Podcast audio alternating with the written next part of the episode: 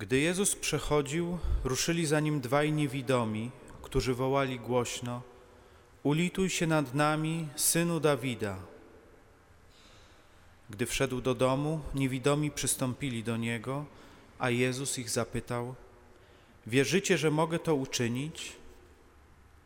Oni odpowiedzieli mu: Tak, panie. Wtedy dotknął ich oczu, mówiąc: Według wiary waszej niech wam się stanie. I otworzyły się ich oczy, a Jezus surowo im przykazał: Uważajcie, niech się nikt o tym nie dowie. Oni jednak, skoro tylko wyszli, roznieśli wieść o nim po całej tamtej okolicy. Oto słowo Pańskie.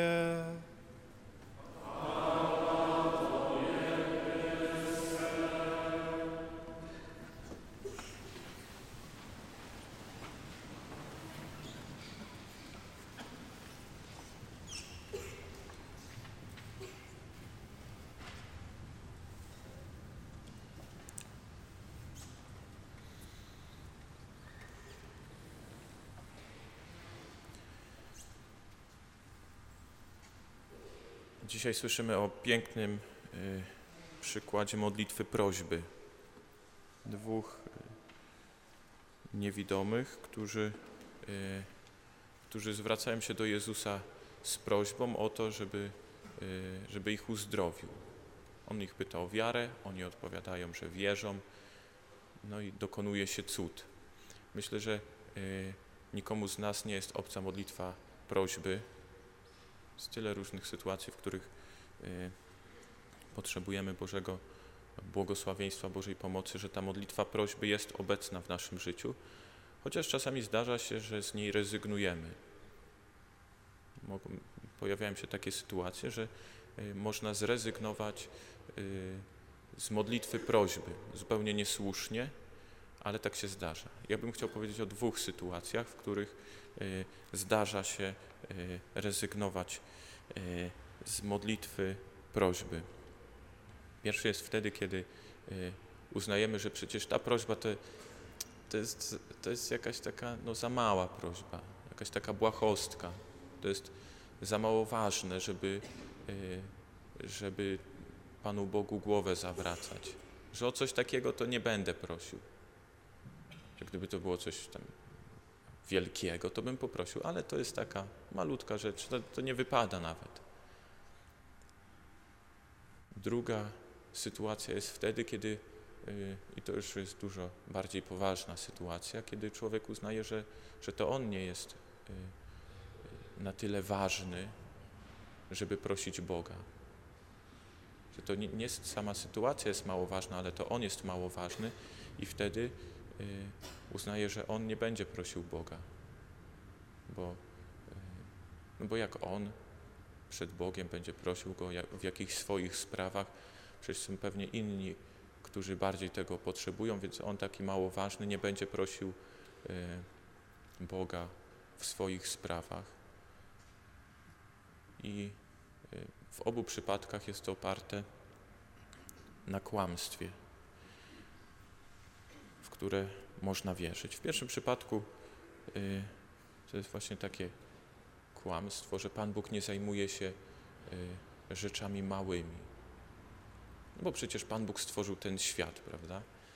Stworzył cały ten wszechświat, wszystkie galaktyki, tam fizy, fizycy tam odkrywają różne, y, różne dalekie dalekie y, jakieś gwiazdy, wszystko to odkrywają, to wszystko jest takie ogromne.